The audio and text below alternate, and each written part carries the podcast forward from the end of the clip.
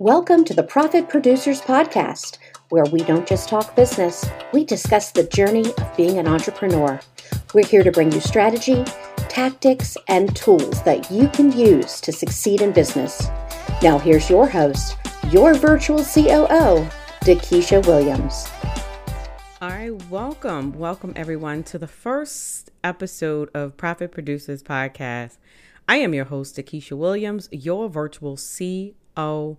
Oh, and I am actually excited because I have been wanting to to to relaunch this podcast um, for quite a while.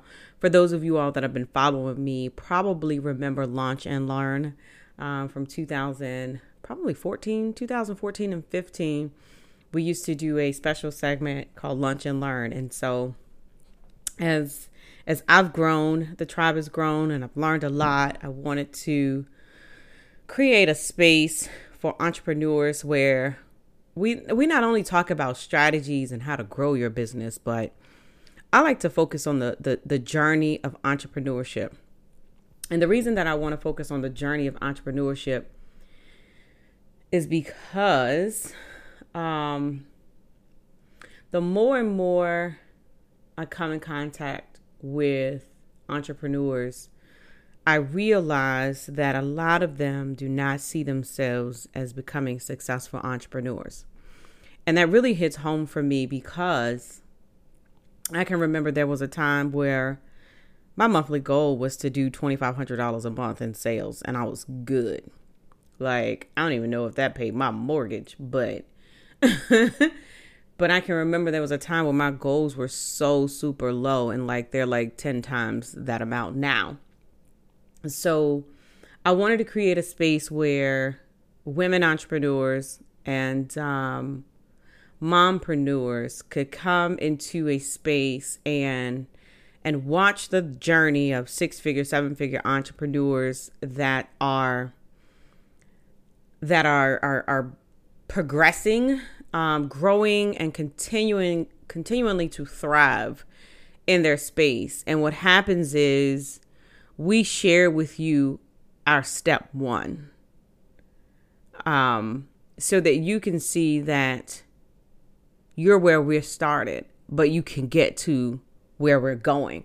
And you'll probably hear this in a couple of episodes because we've already started to record some episodes. And one of the things that, you know, I wanted to make sure is that our listeners understand that our step five can be your step five or step six, step seven.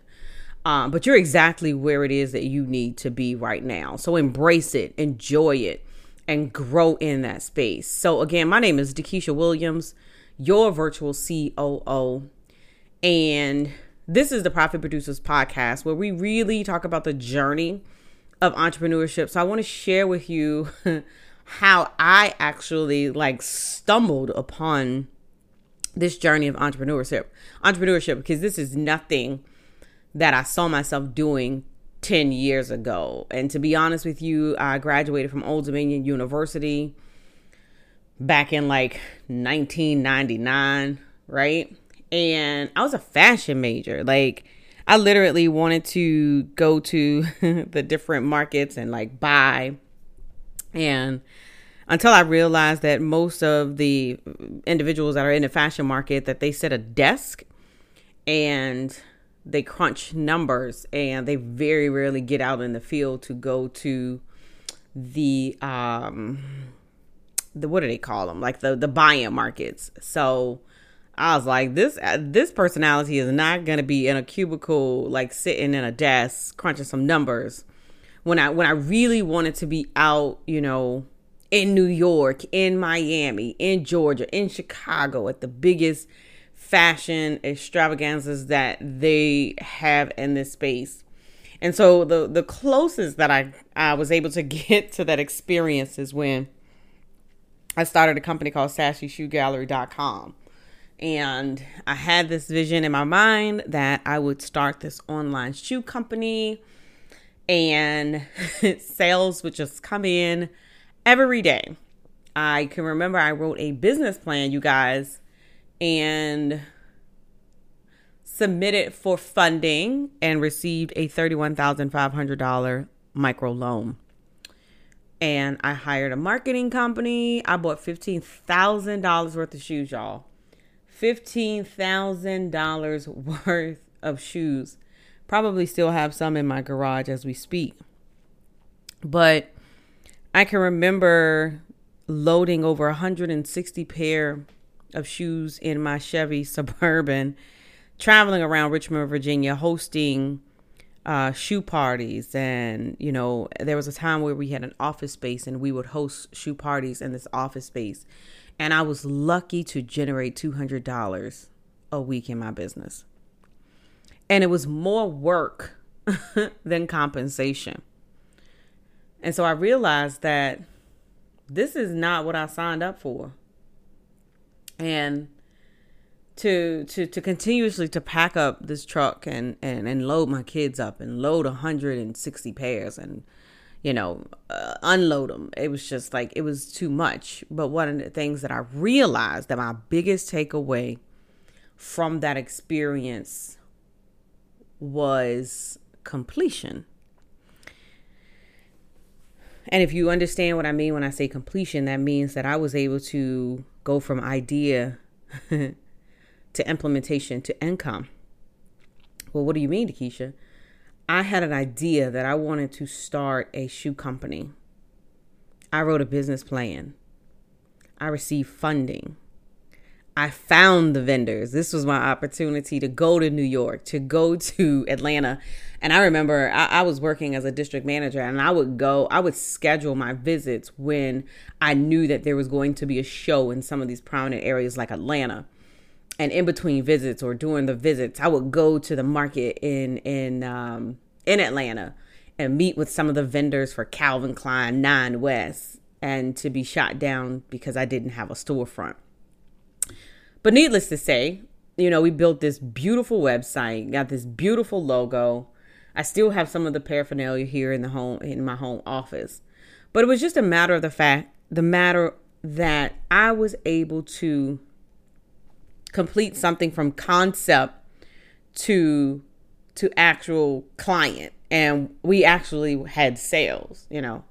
I didn't make a hundred thousand dollars in business, but Um, it was just a matter of completion. So fast forward, and that was 2010. And so my daughter would tell me, um, she says, "You know, mommy, you've missed the first week of school three years in a row." And I'm like, "No, that, that cannot be possible." She says, "No, mommy, you've missed the first week of school three years in a row." Now, at this time, I was a district manager of a children's photography company. I had 13 locations over five states. I would oftentimes fly into Hartsfield International Airport. But if you know anything about the retail space, you know that our busiest season is the fourth quarter. But we would always prepare for the fourth quarter in September. And in Virginia, which is where I reside, our kids go to school the first week of September. So she may have actually had a point, you guys. And so I don't know about you, but I had to have a conversation with the man upstairs, and when I talk to him, it's just like, I mean, what's up? Like, what are we gonna do? Because baby girl says that I've missed the first week of school three years in a row. And if you know, like I know, kids only like school two times out of the year. It's the first week of school and the last week of school. And so it's funny because in this moment, you know, I was wondering at what point in time would I share why I really left corporate America. Because there's always a story behind the story that we put out there. And this brings me to an interesting point that a lot of people don't like to share their stories. And I tell them, share what you want people to know. And so at the launch of this podcast, right now, we are in the midst of COVID 19. Uh, we've been home, well, not really quarantine, but we've been home uh, since March 13, 2020. And I'm probably going on 80 days now. Um, at this at the time of this recording, we are actually in phase two, where some of our restaurants are actually opening up. But not only are we dealing with a pandemic, we are dealing with a, a outright civil war movement and a revolution in this country. And I said to myself, Keisha, are you going to launch your podcast and share your point of view, your experience with what's going on in the world? and, and originally I said, well, I don't want to open up my podcast, you know, um, talking about what's going on in the world. Like that's not that's not the first episode I want to be on the podcast. But I'll be damn. And I was wrong because something came over me as I was preparing for today. And I said it's time to share the story behind the story. Because a lot of people don't know that even though I went on leave of absence, I went on leave of absence because we had a change in management back in 2011, and and and one of my favorite uh, regional managers had took another job because she saw the decline that the company was experiencing for the second time. You guys, the second time. This was the second time because we had lost our jobs January 2010, and and we were all at home on unemployment. But they called us back, and she came back, but you know, you could see the writing on the wall and so she took another opportunity and I and I and I I was um I was given another regional manager, but it was different this time around. And and you know, it's funny because I share pieces of this story and as I see and I watch the news and I think about what's going on in the world, Breonna and and Ahmaud and George and you know, um, when we experience things in life sometimes they are traumatic and and and you try to forget that they happen. And in recent conversations we push things into i guess our subconscious. But it, it, it the memories came back. And and so i wanted to share because the reason that I left corporate America, and I'm and I, I hope this broadcast or this podcast episode is not too long, but I, I, I gotta get this out my chest, and I gotta share this because the reason that I, lo- I left that job the second time around is because I was dealing with a hostile work environment. Yes, my new regional manager was a white man. I can't remember where he was from, but he was a white man. Now, you got to remember when I took this job in 2007, I was one of four, four, three or four African American district managers in this company that was based out of Sandy, Utah. Utah, y'all. So we were already minority in this organization. And I didn't see it as that. You know, I was just grateful to have the opportunity to be able to have a district manager job where I was making like close to $80,000 in this business with all the perks, right? Probably more than that. But fast forward to 2011 when I got this new regional manager. And you guys, I don't really know what it was about him, but it was frustrating because he was disrespectful. He was disrespectful of my boundaries. He would call me at 6 p.m. after we were off. He would call me at 8 p.m. at night asking for stuff. He would call on the weekends. And to the best of my, my knowledge, I was the only one he was calling this much and the way and the manner in which he spoke to me it was as if he was belittling belittling me as if i was beneath him as if i did not deserve to be in the role in which i was in.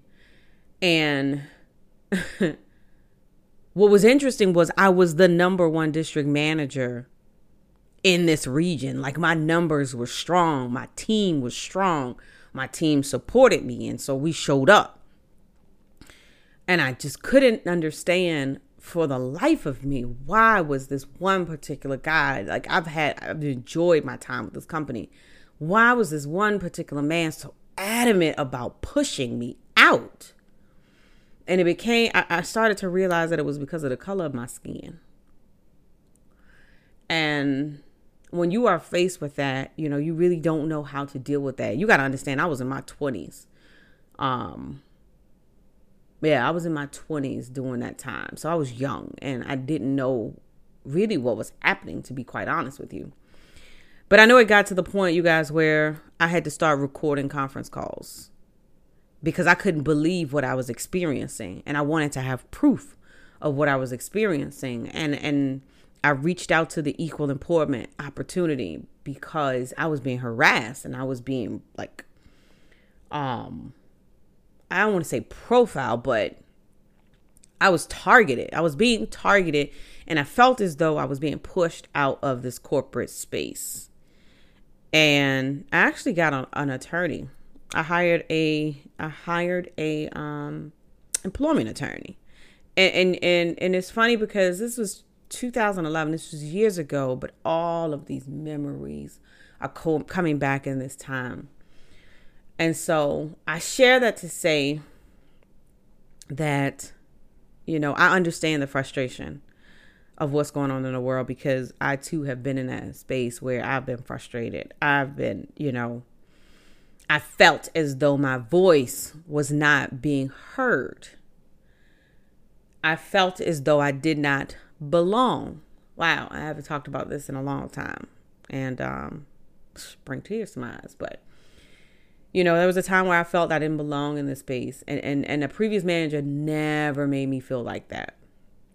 And so I share that because that is that is the reason that I went on leave of absence. You know, um, being in a stressful and stressful and hostile environment, it actually brought out more anxiety. And I was already dealing with anxiety at this time.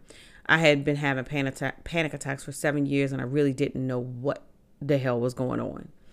And so when you're dealing with stress, stress like really brings out the anxiety levels in us. And so I actually went on leave of absence on a, on on because of the anxiety, because of the hostile environment. And lucky for me, I was able to be on leave of absence and it turned from short term to long term for two years until I think his ass got fired or company they they shut down again and I, I, didn't have anywhere to go back to. So this led me to where I am now, thank God, um, to creating visions consulting and being able to create a space where I can watch my kids get on and off the bus for 1,268 days, but who's counting? And so I look back as I share that and I think about Maya Angelou. Y'all know what I'm getting ready to say, right? Maya Angelou, Still I Rise.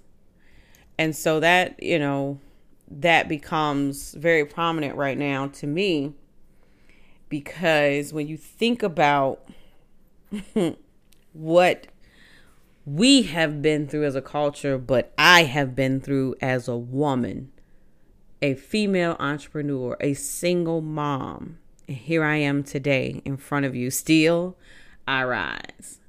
And so I bring to you the first episode of, of the Profit Producers podcast to say that no matter where you are right now, no matter where you've been through, this is just a part of the process. And the system works if you work the system. And I mean the the entrepreneurial journey, the entrepreneur blueprint. And so I hope that you will continue to join in on the the upcoming episodes. We got some amazing guests that are coming. But I invite you into my space. You know, um, make sure that you join the the Facebook group Profit Producers Movement.com. Um, that's where I do a lot of my teaching, my, my my strategies, and sharing, you know, knowledge and stuff like that. But, whoo, hang in there, y'all hang in there. But um but as I close out, I I, I just want to say that, you know, I am grateful for every obstacle, every every obstacle that's been faced before me, both personal and professional. Um, every situation that that that came that was meant to take me down, to take me out, to to to get me to give up, you know, I didn't. And and I say to you not to give up. Stand, you know, stand in your own power. stand in what you believe in. If you are passionate about what it is that you do in business or what it is that you do in life, stand in it, monetize it, because you too can impact the world that we live in. My name is Dakisha Williams, your virtual COO. Be passionate, be purposeful, but more importantly, be profitable. I'll see you next time.